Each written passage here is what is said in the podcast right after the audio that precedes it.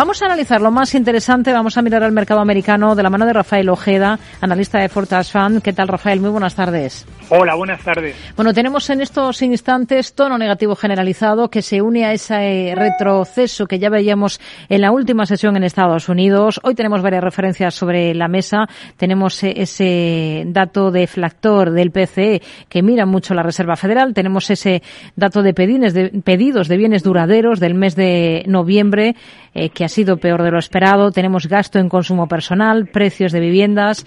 ¿Con qué se queda? ¿Cómo, cómo analiza toda esta referencia que estamos conociendo en los últimos días en Estados Unidos? Pues yo me quedo porque si metemos todos esos datos en un mix, el dato es muy negativo. Es decir, los, el dato de bienes duraderos del mes de noviembre ha sido terrible, ha hecho una caída muy, muy significativa. El precio de la vivienda eh, se va a endurecer debido a las políticas de, de, tipos de interés que están subiendo en Estados Unidos y la dificultad para, para poder adquirir viviendas con estos tipos y el gasto de consumo personal no tira lo suficiente. La prueba está en que en Estados Unidos se está incrementando en 14 millones de personas eh, los clientes que están ahora mismo eh, tirando de tarjetas revolving, lo que demuestra que el gasto de consumo personal está tirando de un mayor endeudamiento y un mayor apalancamiento. Por lo tanto, yo creo que los datos son bastante, bastante negativos. Hmm. Los últimos datos de crecimiento y de mercado laboral en Estados Unidos han reforzado en la mente de los inversores esa posibilidad de que la Fed sea más ofensiva a nivel monetario el año que viene y siga subiendo tipos por más tiempo para enfriar la inflación, ¿no? Ese, de ahí esa esa reacción que hemos visto a la baja en las últimas horas en Estados Unidos. Sí, tú muy bien lo indicas. Eh, a pesar del endurecimiento de las medidas monetarias por parte del, gobierno de Estados Unidos, lo que estamos viendo es que la tasa de paro no crece en Estados Unidos.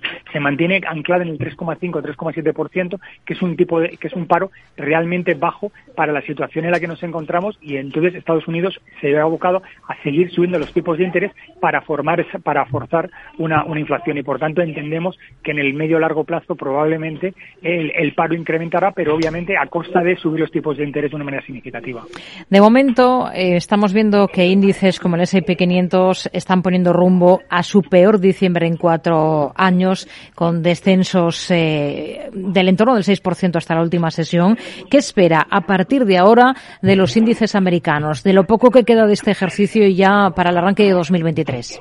Hombre, lo primero, poca, poca volatilidad. Eh, eso va a empezar porque eh, son, son épocas en las cuales, bueno, pues hay menos, menos trasiego de, de, acciones y por tanto ahí eso va a ayudar un poco al mercado eh, a que haya una poco menos de volatilidad y por tanto que los mercados no sufran tanto.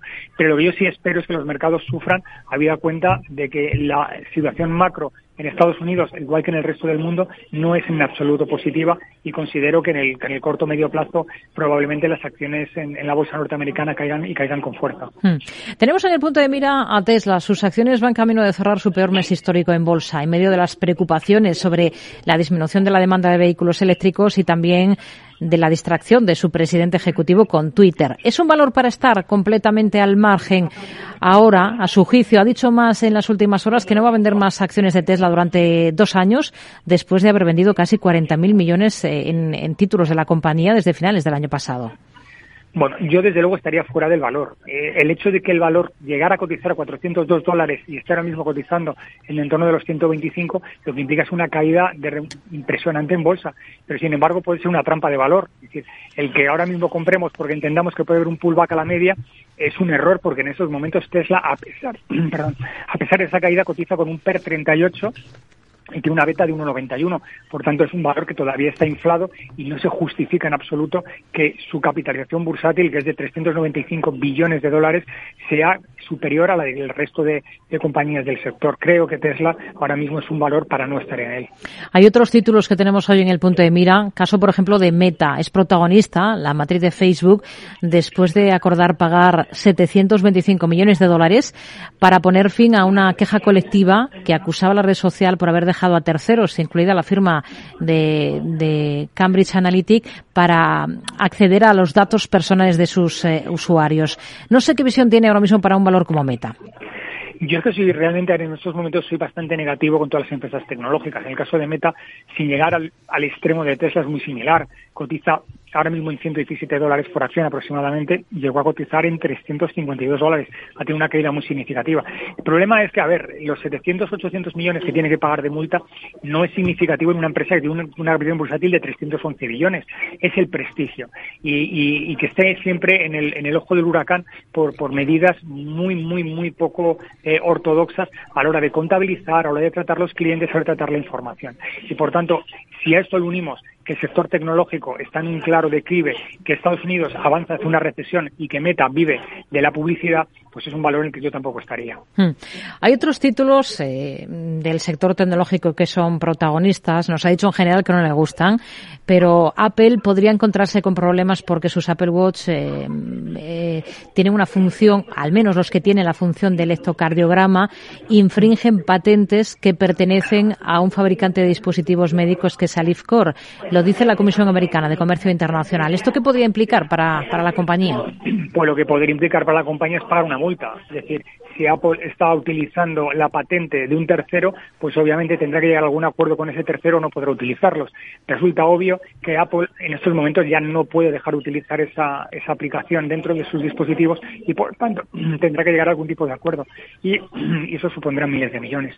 Pero obviamente eh, no, no supone un gran problema para Apple. Dentro de los sectores tecnológicos, lo que tú indicas, que ahora mismo es bastante negativo, Apple es quizás un poco la, excepción, hmm. porque cotiza en 332 dólares, llegó a cotizar en 182, pero la caída que ha tenido no es muy, muy significativa. De hecho, el objetivo de Apple es llegar a 170 dólares, por tanto, es, digamos que dentro del sector tecnológico, la rara avis que creo que puede, que puede hacerlo regularmente bien. Ha, sido un año duro para, para buena parte de la renta variable, particularmente para el sector tecnológico. Eh, donde en Estados Unidos tenemos a las grandes, a las gigantes del gestor. ¿Qué valor, en todo caso, le ha dado más alegrías este año del mercado americano? Bueno, pues a mí uno de los valores que más me ha agradado y que mejor lo ha hecho es el sector eh, el sector eh, de los hidrocarburos ¿no? entonces ExxonMobil para mí ha sido una de las grandes sorpresas de, del mercado. Lo ha hecho realmente bien. Es una compañía que ha crecido su capitalización bursátil y además reparte un dividendo bastante interesante. De hecho ha alcanzado en capitalización bursátil a Tesla. Y yo creo que es uno de los valores que, lo, que no solamente lo ha hecho bien durante este año hmm. sino que probablemente por lo menos en el primer semestre del año que viene lo puede hacer realmente bien. Rafael Ojeda analista de Fortas Fund gracias por este análisis con nosotros en Mercado Abierto y felices fiestas. Muy buenas tardes. Igualmente, felices fiestas.